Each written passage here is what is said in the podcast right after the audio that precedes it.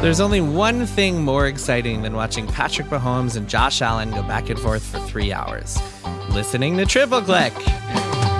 Welcome to Triple Click, where we bring the games to you. Today we are talking about Uncharted. What is the deal with that old game series? Plus a little bit of Activision Blizzard and the big acquisition.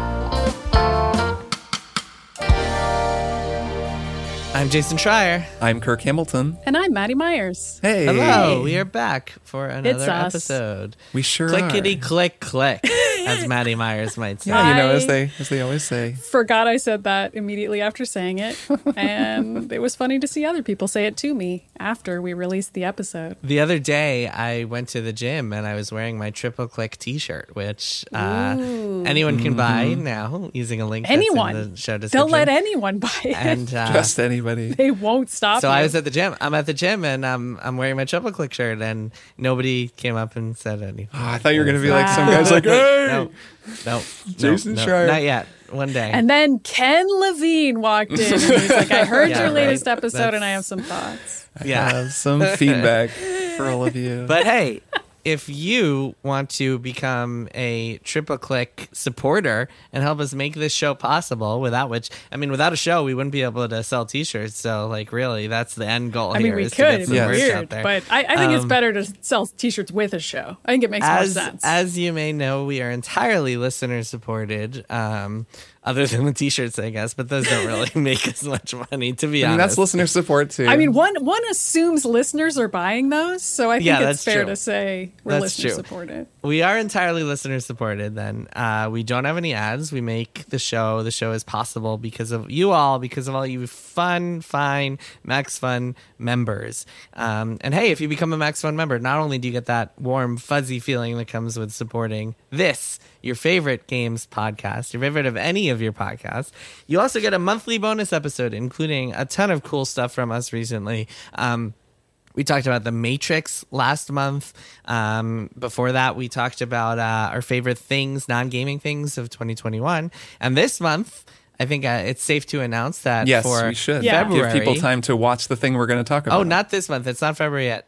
Next month. Next month for yes, February. for February. February. We will be doing a Beans cast on Yellowjackets, which Buzz, buzz, uh, buzz. Is, Yeah. is the buzzy show that the three People of us have been obsessed with. it. We've all Get been frequently messaging each other about it. It's really great. We'll be talking about the whole first season and and getting into spoilers and predicting what's what's to come and lots of fun stuff. Revealing It's really- which it's- lost characters we think are most like which Yellowjackets characters. Oh yeah, I have a whole rubric. Jason Okay, has amazing, it all amazing. Oh, this is out. going to be I will share that on the Beans cast. Hell yeah. yes. Um, remind me. Don't let me forget to do that. when Okay, we I'm writing it Maddy. down. Jason Great. lost taxonomy. Yes, please. um, and of course, you can become a member by going to maximumfun.org slash join. And if you do that, we are very appreciative. So on with the show. Kirk, take us away.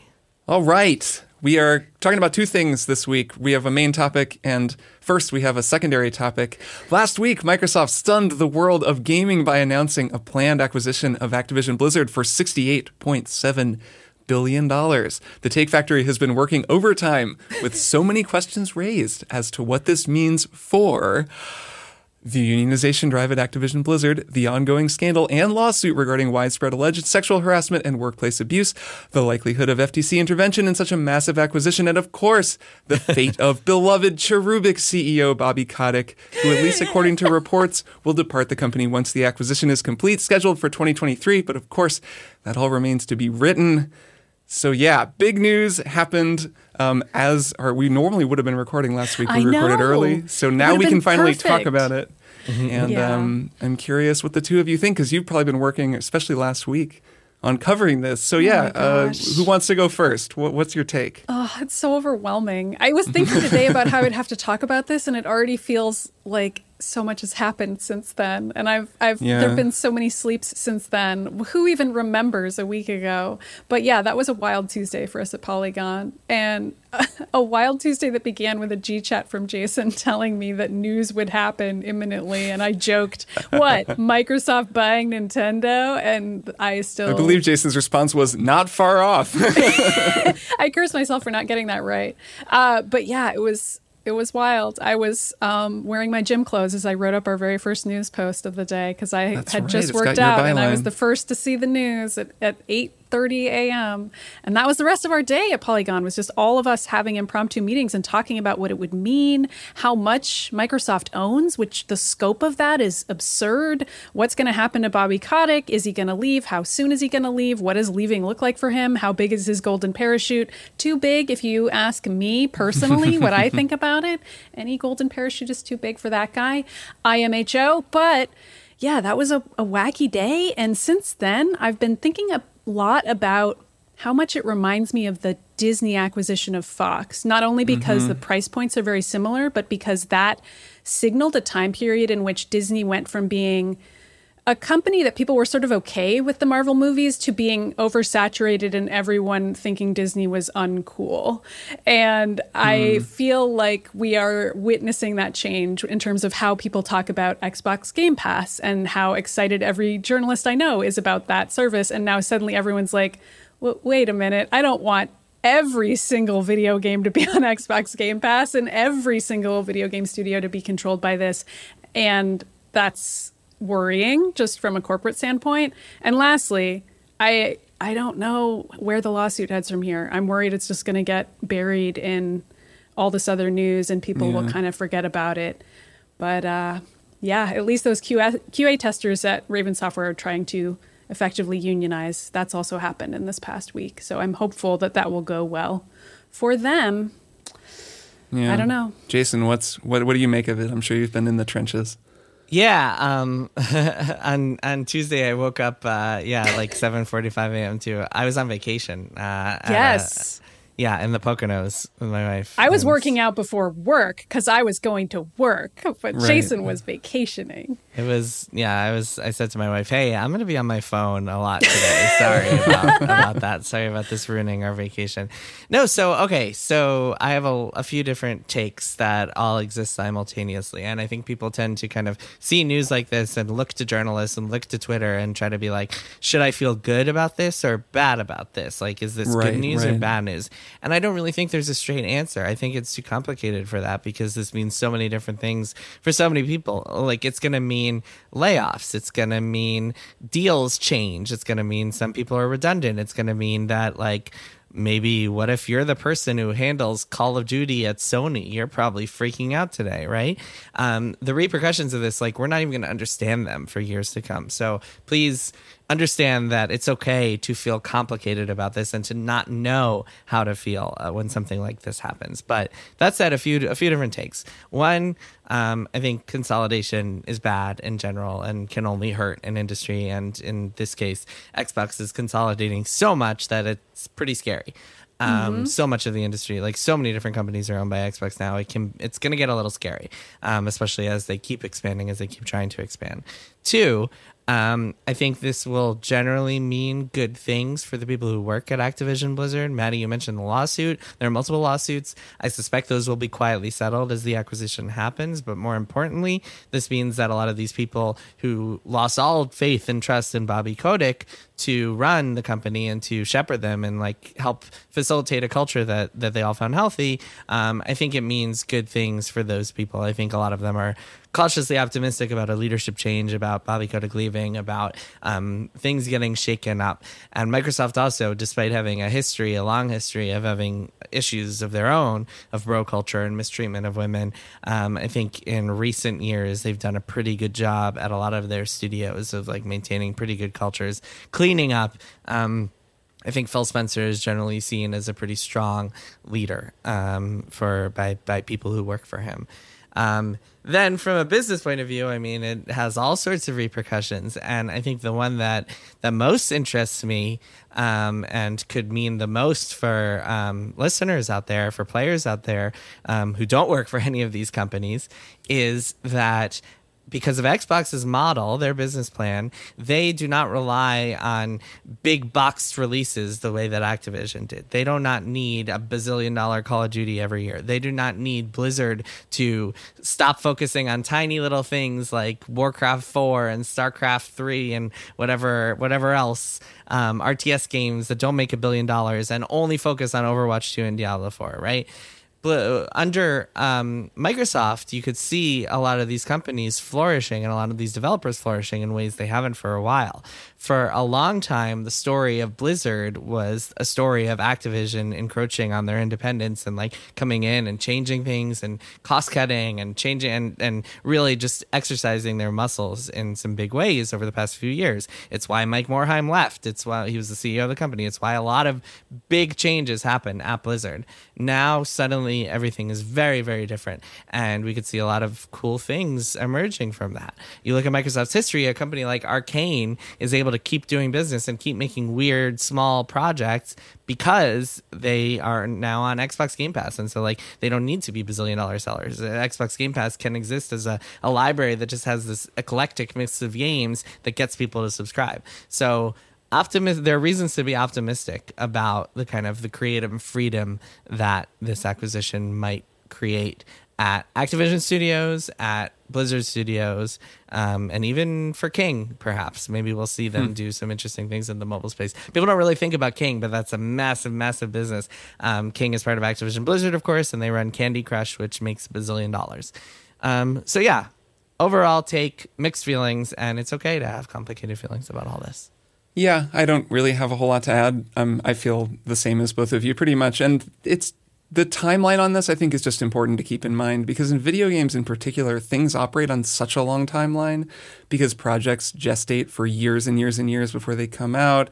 And it's just hard to get a sense of what anything like, especially something huge like this kind of acquisition, can mean for the games that we all play, just as people who play video games, just because so many things are currently in development in Activision Blizzard. And while I'm sure some stuff will change, we'll really know what this means in like 10 years. And so it's okay like you said, Jason, it's okay not to just come out firing with both barrels, being like, I know exactly what this means for everyone, and here it is. Yeah. Like, granted, that's sort of the job of people in media, and it's okay to just make predictions and try to understand things, even if you're doing it in public. But yeah, a, a lot of this I've just spent sort of reading a lot of conflicting and interesting takes, and then being like, okay, well, we'll see in 10 years. Yeah, Kirk, to that point, um, look at Activision, right? Like Activision merged with Vivendi to create Activision Blizzard in 2007.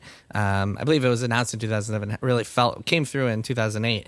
But it wasn't until many years later that Activision really started getting involved with Blizzard's business. If you look at history, like um, it wasn't until uh, much later, 2000, really after Titan collapsed, but a few years later, suddenly you're seeing Call of Duty on BattleNet. Suddenly you're seeing Bungie make appearances at BlizzCon. Like suddenly you're seeing this this kind of uh, loss of independence at Blizzard. But that was many many years after the acquisition. So again, like you said, to your point, who knows? It could be years before we really have any idea what this means. Yep, that's uh, that's pretty much it. We'll we'll keep an eye on it and we'll see how it goes. Speaking of things that take many many years and, and focus on ancient history, though, we're not going to pivot to uh, to something else. We're going to be talking yes, about the Uncharted series and uh, and answering the question, what's the deal with Uncharted? so I wrote an intro for this, and I'm going to talk us through Uncharted before we get going. So mm-hmm. here we go. Are you going to play one of the like title screen dramatic bum, bum, musical stings bum, while there's like a black screen, white text?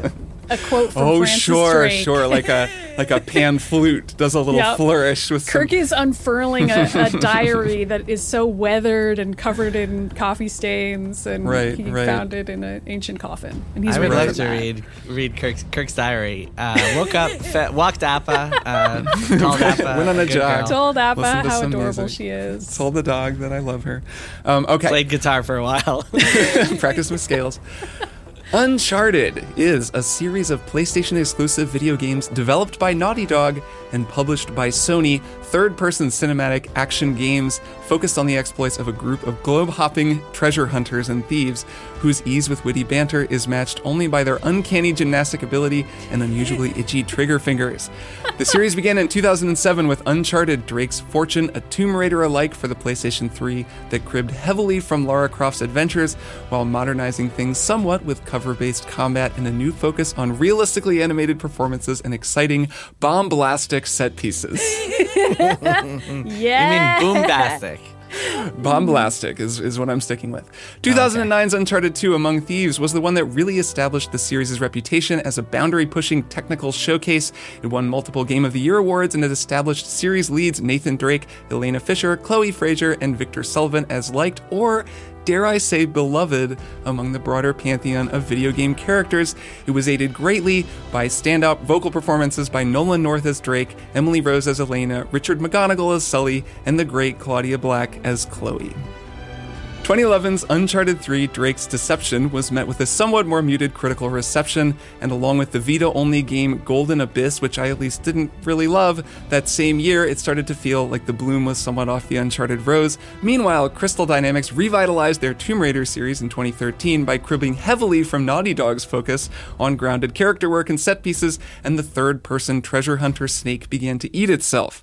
Longtime series director Amy Hennig left Naughty Dog in 2014 amid the troubled development of Uncharted 4, and an ascendant Neil Druckmann, along with his colleague Bruce Straley, fresh off the crashing success of their team's 2013 game The Last of Us, seized control of the project. Uncharted 4, A Thief's End, came out on PlayStation 4 in 2016. It brought Nathan Drake's story to a close, followed shortly afterward by 2017's standalone spin off Uncharted The Lost Legacy. That starred Claudia Black's Chloe Frazer and Laura Bailey's Nadine Ross, and is also low key the best Uncharted game.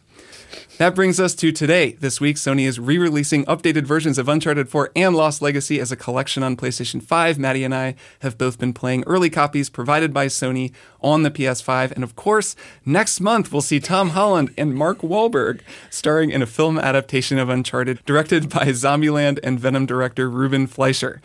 Whew, those are the basics that's it. That's that's the deal with That's? Uncharted. Are I finished. sure? That's That's it. let's uh, let's it. talk about Uncharted now. So I want to know. Let's just start with our sort of history with this series because it's been going on for you know 15 years now. Uh, Jason, why don't you start? What's your history with the Uncharted games? Sure. First of all, it's funny that um, Amy Hennig, who was the director of the first two games, started her career at Crystal Dynamics before they had Tomb Raider. Right, right. She came to Even more Naughty Dog, perfect, did yeah. Uncharted, and Crystal Dynamics got Tomb Raider. Kind of a funny little coincidence there. Um, It is uh, weird. So yeah, my history. I did not play the first one because I did not have a PS3 until like 2009 or 2010 or so. At an Xbox 360 and a Wii. Um, bought a PS3 at some point later on. Got. I started with Uncharted two um, because everyone Yeah. said that was the best one, and so I just skipped the first one. Then played three, and then played four when it came out. By four came out, uh, by by the time four came out, I was at Kotaku, so played an uh, early copy of that, I believe. Um, and yeah, have really enjoyed it. Haven't played Lost Legacy yet. Also wrote, uh, went down and visited Naughty Dog and wrote a chapter about Uncharted 4's development Yeah. for my first book, Blood, Sweat, and Pixels, which is cool. Um, and yeah, have have uh, enjoyed all the games. I think um, two is probably my favorite. I'm sure most people feel that way. Or that, although I didn't like the supernatural stuff at the end, so four four maybe uh, is more solid for me overall. But enjoyed enjoyed all of the Uncharted games that I played, and will one day play Lost Legacy. Hopefully this year I will play Lost Legacy. Yeah, you'll be in for a treat when you do. It's really good. Um, Maddy, how about you? So I was an Xbox fangirl, so I also didn't That's have a right. PS3 until I started dating a guy who was really into PlayStation and had a PS3, and we lived together and played together Uncharted 1 and 2 and cosplayed as Nathan Drake and Elena Fisher. This was back Nice. when I had long blonde hair. That was a couple's couple's costume that the two of us did together in that time period. And these games they're not co-op but they kind of feel like they should be and they feel so much like tv shows especially the first two which i for fun for f- no reason and for fun i have rewatched all of the uncharted video game cutscenes on youtube this past week. And let me just say uncharted 1 and 2 really go by and are so entertaining and fun to watch. 3 and 4 kind of rough don't super recommend the youtube movie version of those two games They- Interesting. the pacing is weird. But one and two really feel like TV shows, and just the quips eh, are perfect, and the lining up of that with climbing around, and you feel like you kind of barely get to know Nathan and Elena, but that's also fine because they're just these somewhat wooden but endearing characters, and three is kind of weird. We can get into it later. And then four has a very different tone that skews much more towards like the seriousness that The Last of Us and even The Last of Us Part 2 have. So it kind of makes sense that um, people who worked on The Last of Us, the first game, uh, ended up working on Uncharted 4 in terms of tone and themes, which are like family and your past and dealing with those emotions. Uh, but the first two just, ugh, delightful. Um, so I have great memories of playing those two. And now I'm playing Lost Legacy for the very first time. Uh, and I'm loving it, and and I'm so glad that I had the chance to try it out because I know that it. I had always heard it was low key the best one, and it's kind of been fun this past week to revisit this series that I don't think about at all. But mm-hmm. now there's a movie coming out, and people, normies in my life, keep asking me like, "What's it? What's up with this Uncharted movie? And what are the games like? What's the lore in the games?" And I'm like is that Not even really. a question I can answer? really lot. I, well, but hey, we're gonna answer it here on this show. We're gonna yeah, try. Sure. Because Tom Holland's going to listen, and he needs our help. So right, right, um, yeah. So I've uh, yeah. Let me think. So I played Uncharted 2 first as well.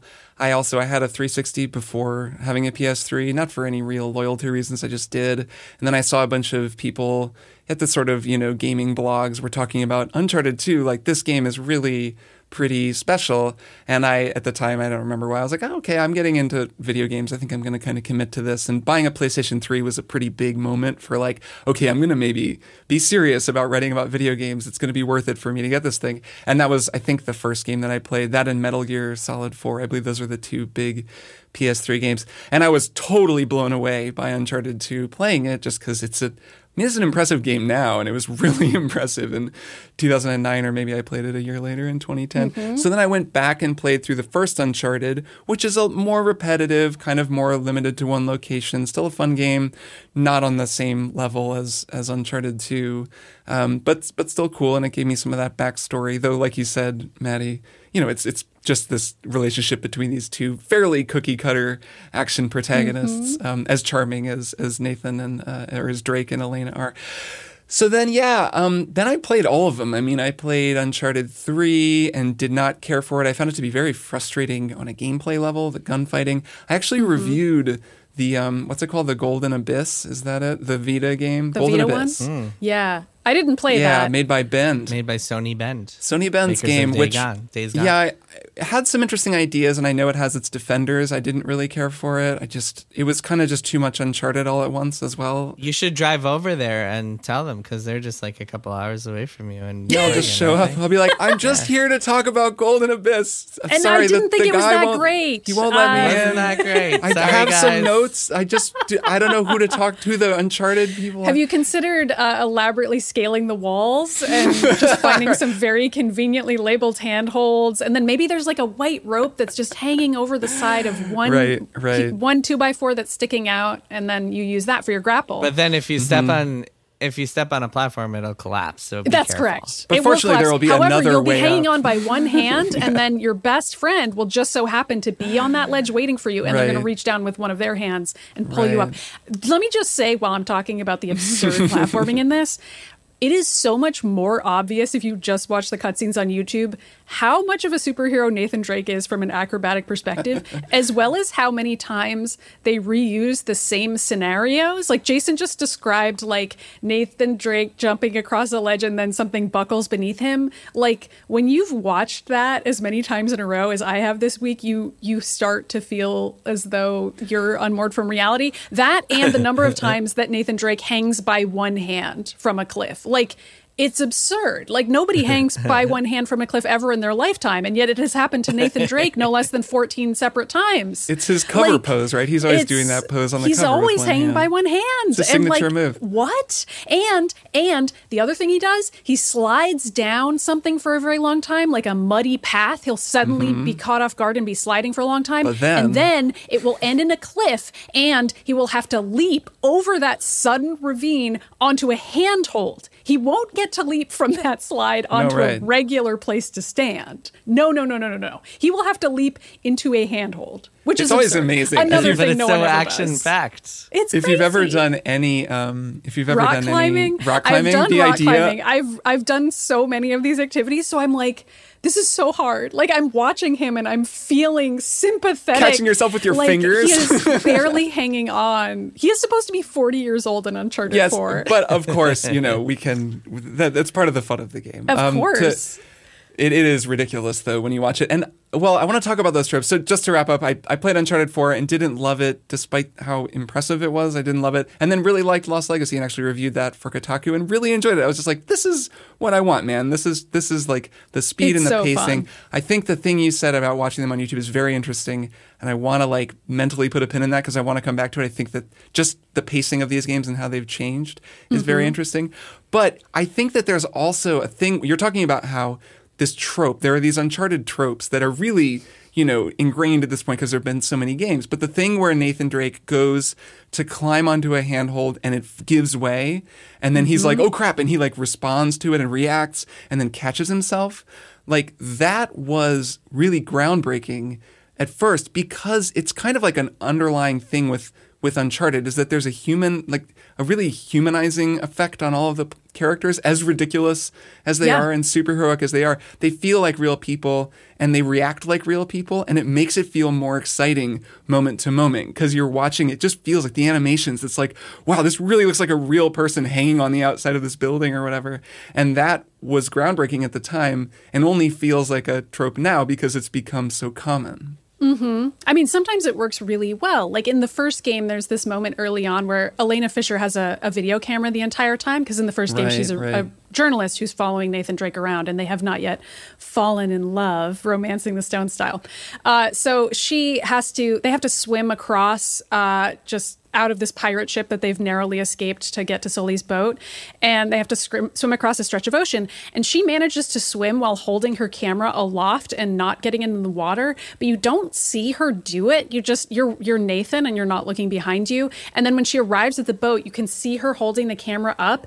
And Sully and the other characters refer to how absurd it is that she's done this. And there's like other points in the game where people will be like, hmm. Have you not broken your camera? And she'll be like, Yup. And like everything she does, she's like protecting the camera. And the idea of having that be a detail that the characters Right. keep pointing out and referring to is it's a level of realism as goofy as it is that she would be able to preserve this extremely expensive camera and get all this footage of every single thing that happens in that game like that part's unrealistic but the part that felt groundbreaking was just that attention to detail combined with Right. like just these little humanizing barks that you're describing which i don't think they did in the first game but i know by 4 they started having different kinds of calls that Nathan would do according to what he had if he had made it. Like if he manages to make a grappling hook thing, he'll be like wee or whatever. And if he mm-hmm. just barely like if you barely make it, he'll be like whoa and like not actually sound like he's having a fun time swinging across a ravine. And it's just I don't know, those are the little the naughty dog touches. That's what they crunch over. That's what you hear about.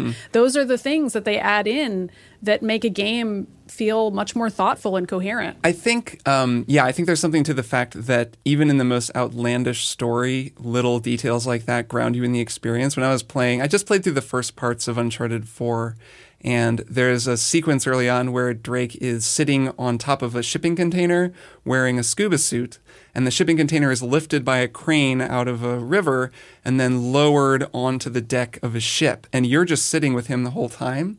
And as it goes over the deck of the ship, he, t- he kicks his flippers off, and the flippers fall down onto the deck of the ship. And it's like that, that's the kind of thing where it's this totally outrageous thing. Like it would just be really cool to ride on a shipping container, you know, on, on a crane, like onto the onto the deck of a ship. Like that's the thing I could kind of imagine doing. And little details like that really do grind, uh, ground it. Though I, I gotta say, so I I found myself kind of bored by the beginning of Uncharted 4. And I found this before I tried to replay it and I had a similar experience. So I want to talk a little more about the sort of the way this series has changed because Maddy, I think it's so interesting that you just watched the TV version, like the cutscene version of all of Yeah. these games because they really shift and it's at Uncharted 3 because Uncharted 3 and Uncharted 4 are both like inner inner like woven with flashbacks to younger Nathan Drake and they're Mm-hmm. concerning like in 3 it's his relationship with Sully who's this kind of father figure so he's a kid and then in 4 he's also a kid but it's his brother so it kind Yeah, of he has a like brother suddenly. All a of a redux sudden, right Troy And- Baker's there, and he's A his brother who it turns out gave him a grappling hook a long time ago, but he never Yep. brought it up until now. right and like there's just something in the way that like those games just they don't they have this totally it's much more complicated and ambitious but also there's just so much story stuff being front loaded it's taking so long and i have to say that the platforming just feels kind of dull to me right now. Like I've played so many more third person and first person platforming games in the years since these came out and at this point I'm like this is just autopilot. There's no real way to fall. It's so sticky. It's basically just like press forward on the stick and like press the button. Like there's no skill involved and they go on and on and on. I mean in Uncharted 4 you're doing this whole heist of at this like auction in this building and it's beautiful looking and so cool and like Nadine is there and it's exciting and you're meeting characters but also there's these long sections of just like climbing around on this building and I was really just like I want this to be over. Like I wish I kind of wish that I was just watching it on YouTube. Yeah, mm. honestly, even watching it on YouTube is rough. Like, there's, I mean, I guess it depends which YouTuber's edit you watch, but the one I watched kept in a lot of those sequences, Got and it. I was bored because I wasn't even doing it. So I was like, wow, You're I not even pressing the why stick. I'm watching Nathan Drake swinging back and forth on like a, a piece of rebar that's sticking out from a brick building because there's nothing here at all. Like there's no uh, plot momentum, and it's hours and hours and hours of that. And I do feel like three and four, at least in in the YouTubes that I watched, were there was way more platforming that was super super boring. And I don't Yeah. know if that's true in the games. Well, a lot of this is just the biggest issue is that these okay, so you're Naughty Dog, you're coming up with this globe-trotting adventure. You have to create these amazing cinematic experiences like this auction house, which looks gorgeous, and then you need to find enough stuff so that players spend more than ten minutes in this thing because you can't afford to fill an entire game with just these ten minute set pieces. So it's interesting. It's a challenge that like if you're a movie maker, you don't really have to worry about because you can build this elaborate set and just spend five minutes of, of footage in it because all you have to worry about is filling two hours. But if you're filling a 20 hour game and like these people, all of these companies have their metrics of like, well, we got to be above X hours or else the focus groups won't like it, then you have to find ways to like fill that with gameplay, even if it means just climbing around for a while in a suit. Mm-hmm. And I feel like games were getting longer during the time period that Uncharted was coming out too. Like the first couple games are shorter, I, and they get longer as they go along, which increases the amount of effort that you put in. Yeah, I think though. I mean, I think they also feel longer, and to that, I mean, I think that Jason, that does explain why when it doesn't work, when it feels a little padded out, it feels that way. But Uncharted 2 and Lost Legacy both don't feel that way despite featuring lovely locations and, you know, amazing set pieces and stuff. Well, they're both much shorter. That's, They are well, the- and Lost Legacy is more focused. Like it mostly takes place in one place. Um, yeah, well, that's the, the but trick. Uncharted 2 doesn't, and I don't think Uncharted 2 has that problem, and it's just because it's a pacing thing. Like I think you can still manage your pacing carefully enough that you're not feeling like, okay, here we go again. I just got to do another long climbing sequence to get to the next cutscene, which I very rarely feel in Uncharted 2, which I played a few times, and there might be a few that I'm forgetting. But that game, especially the way that it begins, it does this whole in medias res thing where Drake starts and he's like dangling off of the, you know, the the train that's hanging off Yes. the mountain, and the whole tutorial he's climbing up, and then it mm-hmm. flashes back to earlier, and you get some character stuff, and it's like all intercut with him staggering through the wreckage of this train, and you're like, what happened to this train? And it's so like compelling. It really just pulls you along. Mm-hmm. And it's I think the real issue with 3 and then especially with 4 is that they just don't have that. 4 it's like a really slow burn. It's like you're at this prison and you reve- it's revealed that like Drake is trying to get to something related to this thing that he's looking for and he's kind of younger here and then he's in the prison with his brother and then his brother dies and then it cuts to like future or the present day where he's like an older guy and then it cuts to mm-hmm. him as a kid with his brother and you're like what what exactly is like hap- like you're not it's just not as propulsive Yeah. I- Well, first of all, I- I, mean, your description of it. I mean, the story is coherent, despite your your summary. no i don't mean just that it's not coherent i just mean it's such a slow burn it just doesn't Yeah, so- drag me it doesn't pull me in I think mm-hmm. a large part of that is that I read in the book Blood, Sweat, and Pixels that the they were originally playing around with all these different climbing systems where they wanted to make climbing feel a lot different, and they played around with like doing manual, like having to to like do the what are they called pitons, pitons?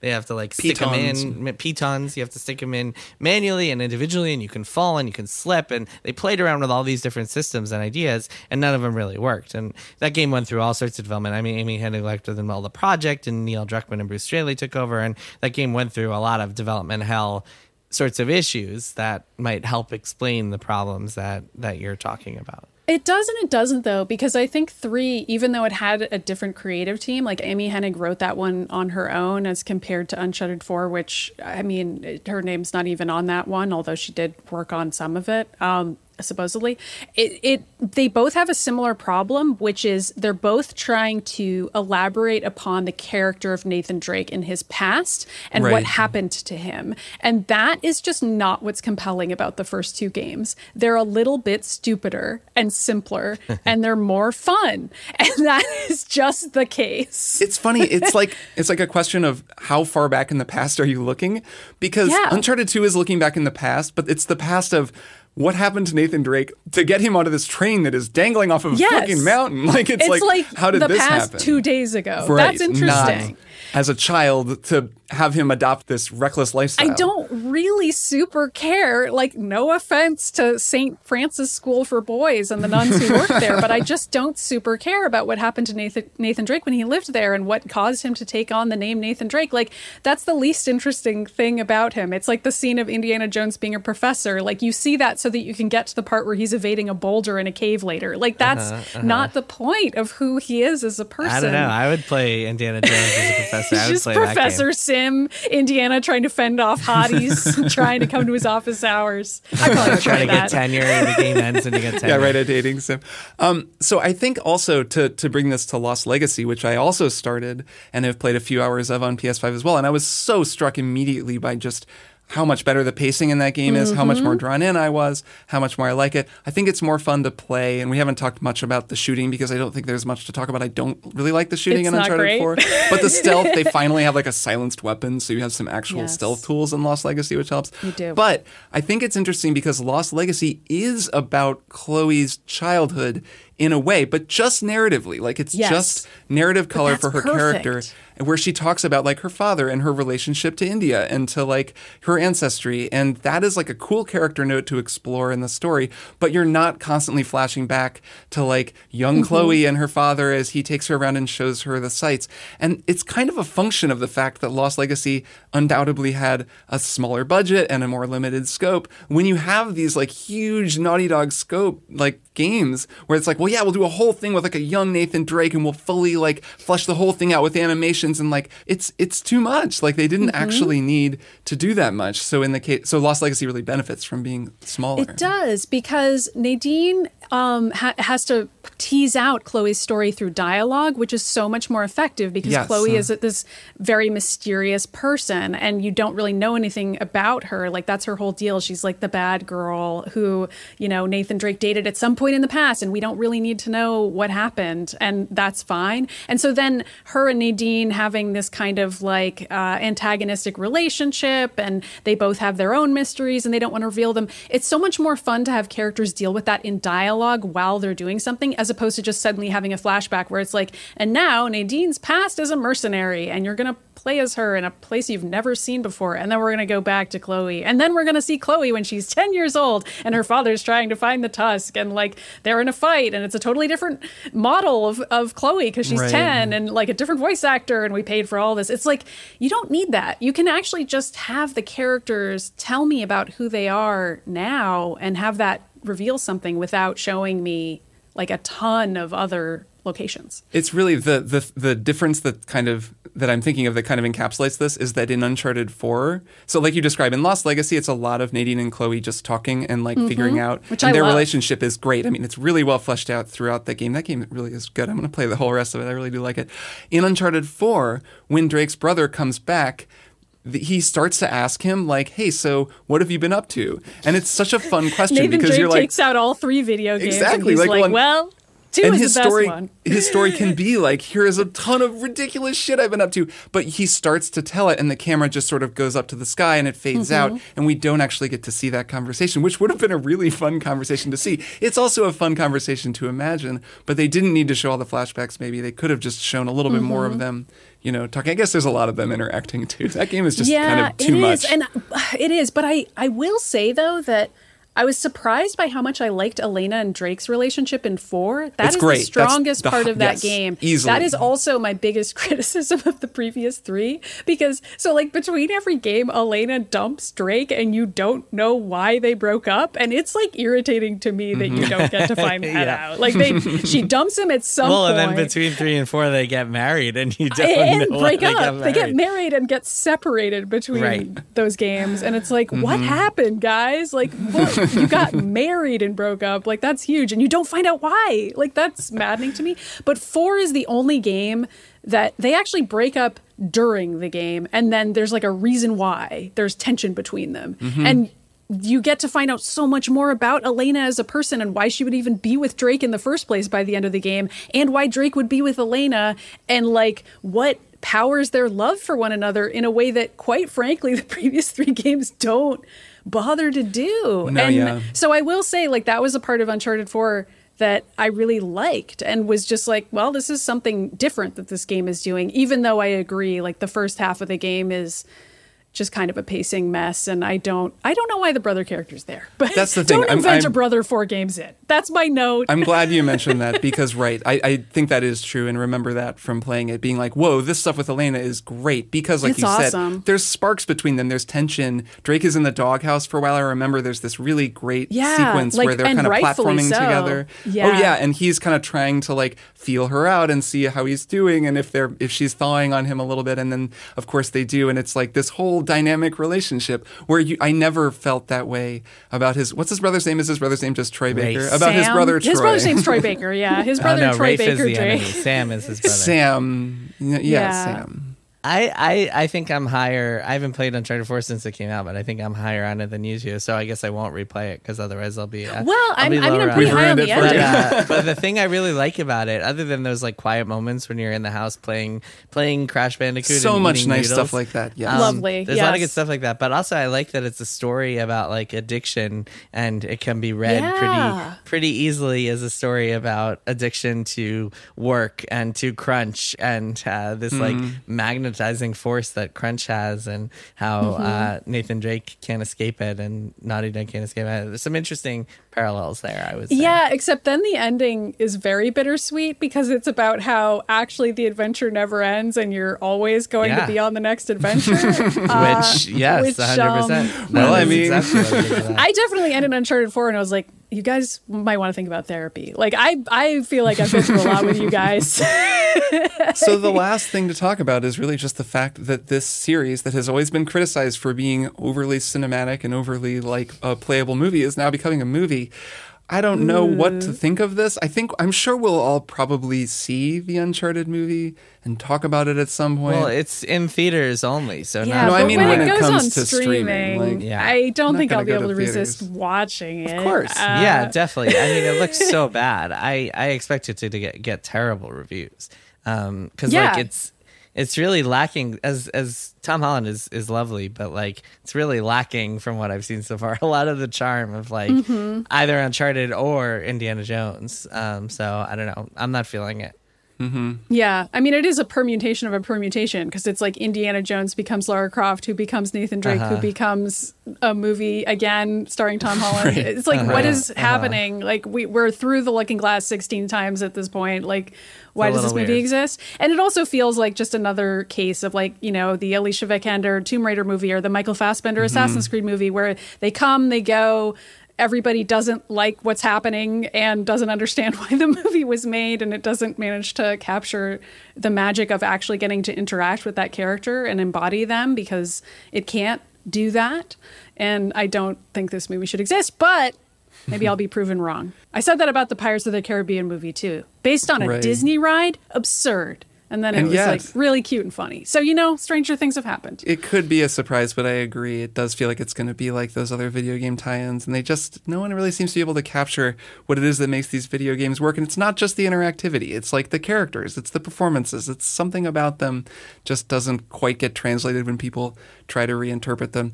Anyways, we'll see. I think we'll watch it when it's on streaming, but I'm definitely going to keep playing Lost Legacy. It's a cool game, and uh, yeah, that's the deal with Uncharted, everyone. So in case you were wondering. Now you know. Why don't we take a break and we'll be back with one more thing. Hey there, I'm Ellen Weatherford, And I'm Christian Weatherford. and we've got big feelings about animals that we just gotta share. On Just the Zoo of Us, your new favorite animal review podcast, we're here to critically evaluate how each animal excels and how it doesn't, rating them out of 10 on their effectiveness, ingenuity, and aesthetics. Guest experts give you their takes informed by actual real life experiences studying and working with very cool animals like sharks, cheetahs, and sea turtles. It's a field trip to the zoo for your ears. So, if you or your kids have ever wondered if a pigeon can count, why sloths move so slow, or how a spider sees the world, find out with us every Wednesday on Just the Zoo of Us in its natural habitat on MaximumFun.org. Listen and subscribe wherever you get your podcasts.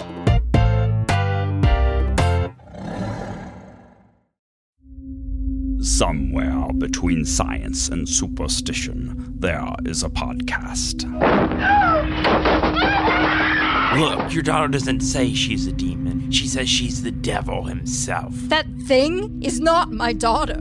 And I want you to tell me there's a show where the hosts don't just report on fringe science and spirituality, but take part themselves. Well, there is, and it's Ono, Ross, and Carrie on Maximum Fun. This year, we actually became certified exorcists. So, yes, Carrie and I can help your daughter.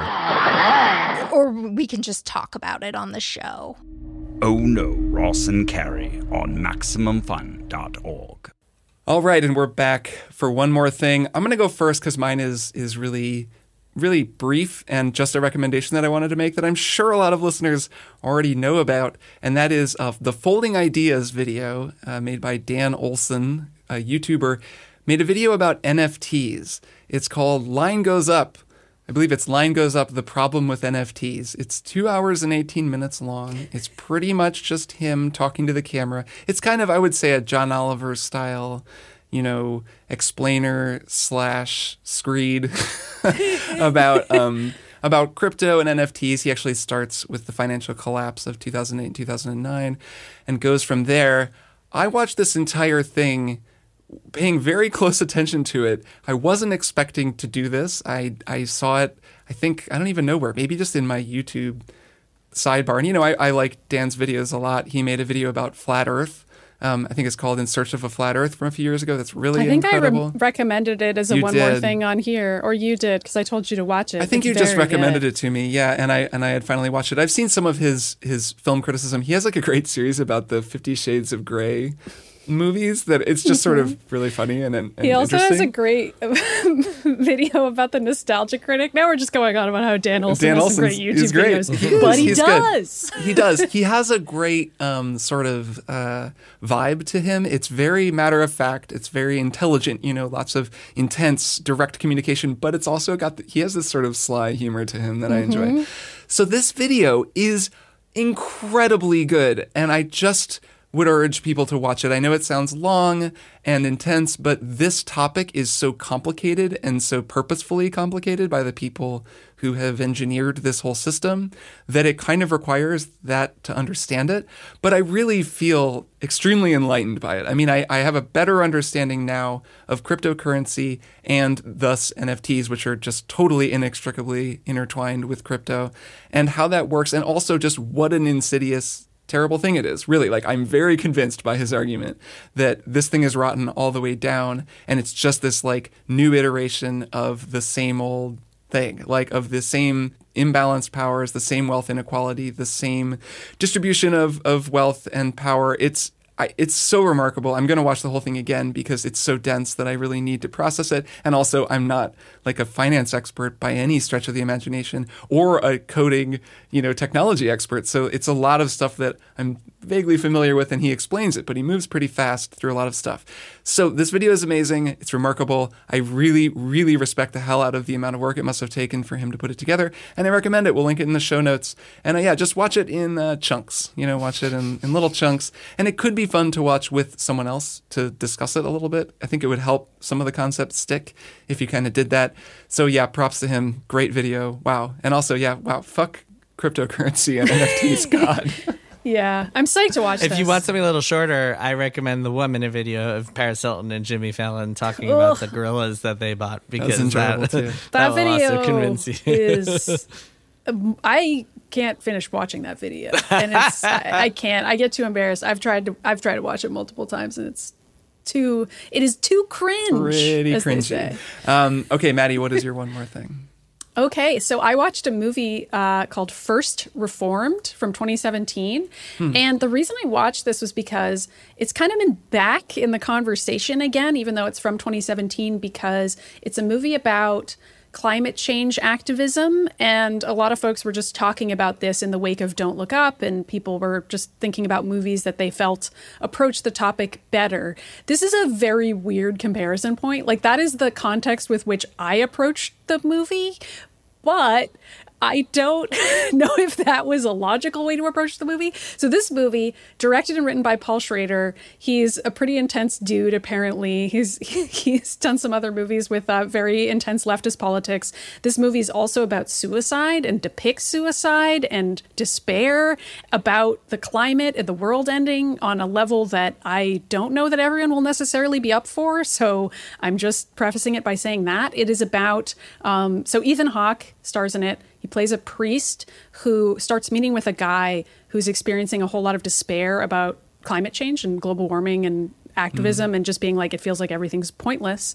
Um, and his wife is worried about him so she goes to uh, just their reverend at church and is like can you talk to him? Because he won't talk to anyone.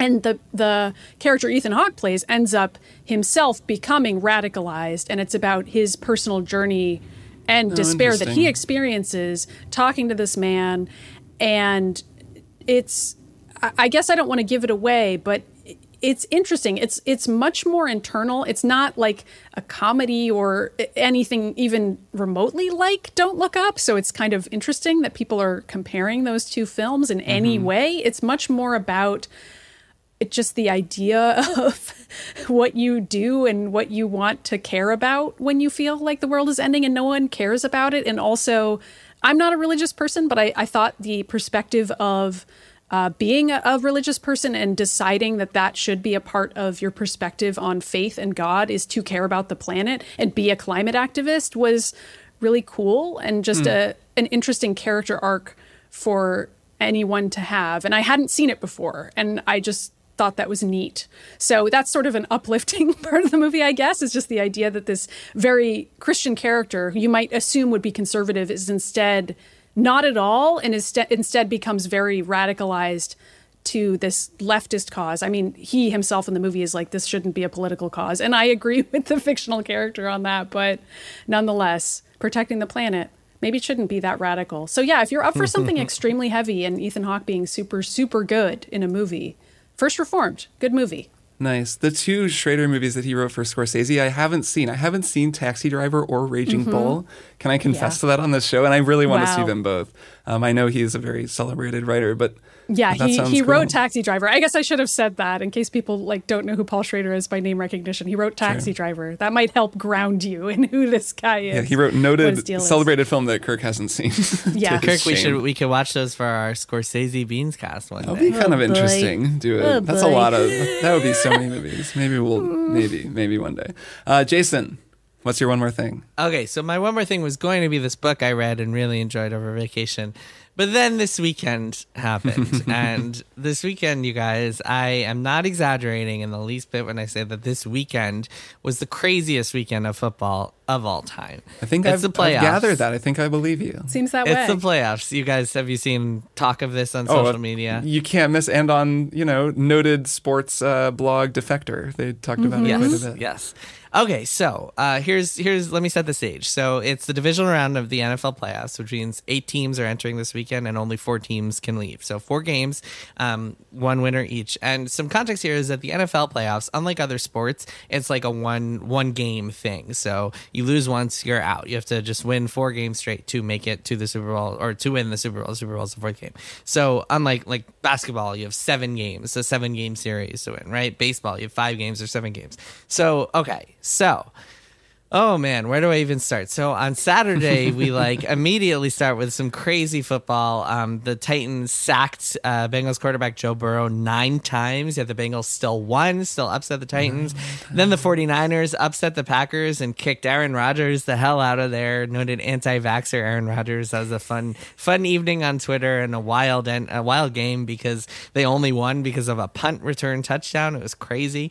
Um, then Sunday comes along, and Sunday Sunday things got a little out of control. So first of all, was Rams Buccaneers, the LA Rams against Tom Brady and the Tampa Bay Buccaneers. And so the Rams, um, entering this game were underdogs. They took an early lead and never let go. They were they were didn't let go the first half. They were up 27-3 at one point. Now, some people may remember a Super Bowl a few years ago when the Atlanta Falcons were up 28-3 against Tom Brady and Tom Brady somehow came back to win the game. It was absurd. I think I won a bet against you that year, right? Didn't I win That's thirty three dollars possible. from you because I bet that no, Tom Brady I would think win? no, I think you came on the Rams, uh, the Rams Patriots game uh, Fair when the Patriots just. I just uh, remember I should always bet on Tom Brady. That's all. Maddy Go just wanted to remind us of a time she beat Jason in a bet. It wasn't no, it wasn't no, no, no, no. It wasn't a bet against me. It was uh, you made a bet through my online site, and so you won. It was it wasn't It was uh, in me person. paying out. I was at Yeah, your yeah. house watching the Super Yes, Bowl. yes, Yes, you won. I put it in on my site for you, and so you Mm-hmm. won money. It wasn't money from me; it was from my bookie. Anyway, so uh, not so people are like, people on social media are like. Could it be? Could it be like like uh, is this really possible that like Tom Brady is going to get just destroyed in this game, or could he have a comeback? And twenty seven three quickly turned into twenty seven. Uh, what was it twenty seven six, and then 27-13. and soon Tom Brady had tied the friggin' game. It was 27-27. It was inexplicable. People were like, "Oh my god, I can't believe this is happening again!" again. But with just like forty seconds left, the Rams came back and won it. So Wow. woo, Tom Brady's out of there. Might be his last game. We shall see. His reign But is look, over. Three games of craziness could not be surpassed, could they? Then we get to the Buffalo Bills against the Kansas City Chiefs. Man, so going into this, these are two of the best quarterbacks in the league, probably the two qu- best quarterbacks in the league. So people expected fireworks. People expected Josh Allen and Patrick Mahomes to have this like epic duel back and forth. And for a while, we didn't really get that. It was exciting. It went back and forth a lot. Um, there's a great like 75 year old yard pass from Josh Allen for a touchdown, which was incredible. Some some good stuff, but it wasn't like super crazy. It wasn't like a super high scoring game or anything like that. Then we get to the last couple of minutes. So let me set the scene. So, um, the Buffalo Bills are down. It is 26 21 Kansas City, and the Bills are driving. And they have this long, long drive. Um, they are trying to kill as much clock as possible because they, they do not want the Chiefs to get the ball back. They just want to score and have that be the end of it. They wind up stalling at fourth and 13. They need 13 yards just to get a first down. Things are seeming dire because it's under two minutes left, and so they, they don't have a lot of time to stop the clock. They're probably going to lose if they don't convert here. Instead of just converting, Josh Allen throws a 27 yard pass to Gabriel Davis and scores a touchdown with a minute 54 left. So suddenly the Bills are up 29 26. But wait a minute. Too much time left for Patrick Mahomes. 154.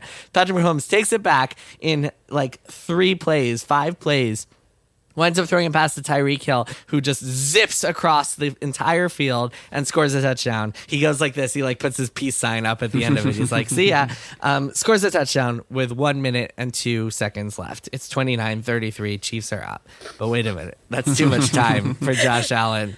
Bills come back. It takes six plays before Josh Allen gets his way all the way, including another fourth down, gets his way all the way to the end zone, scores Gabriel Davis, 19 yard touchdown pass, 36 33 Bills, 13 seconds left.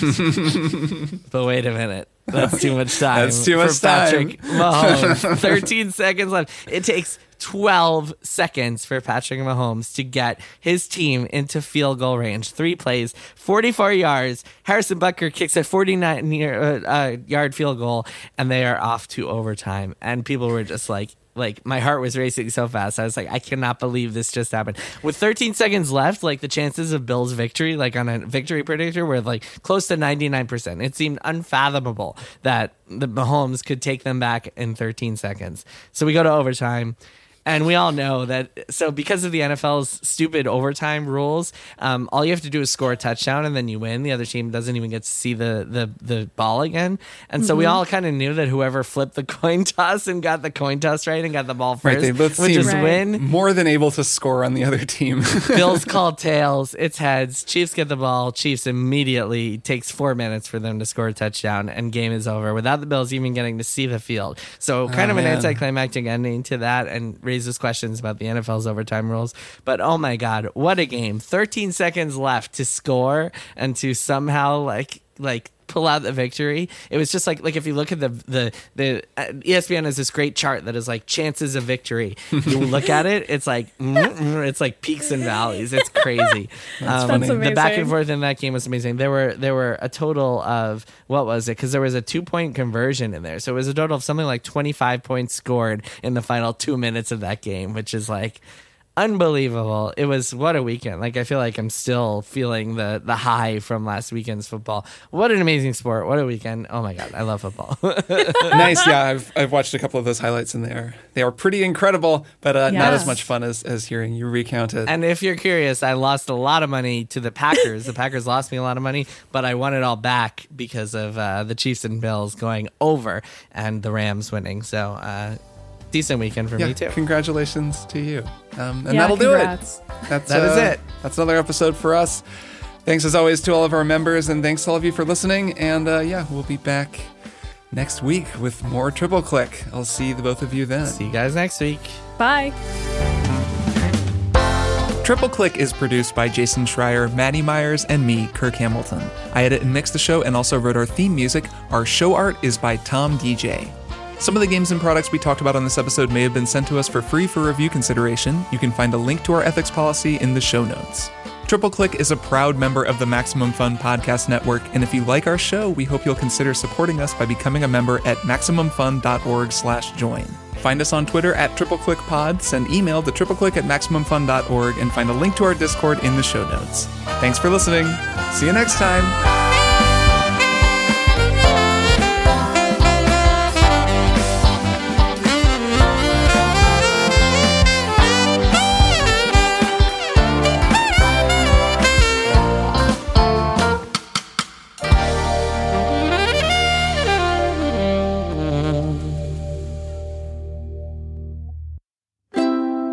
MaximumFun.org. Comedy and culture.